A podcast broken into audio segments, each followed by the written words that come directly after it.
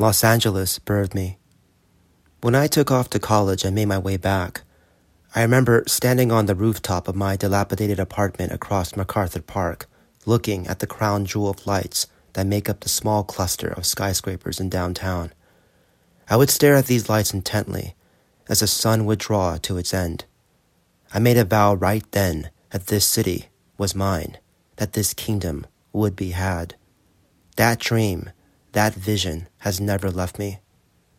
Decades later, I still get feelings of warmth, determination, and conviction when I look at those same lights. LA is a hard town. It absorbs and discards dreams for breakfast. It can be callous.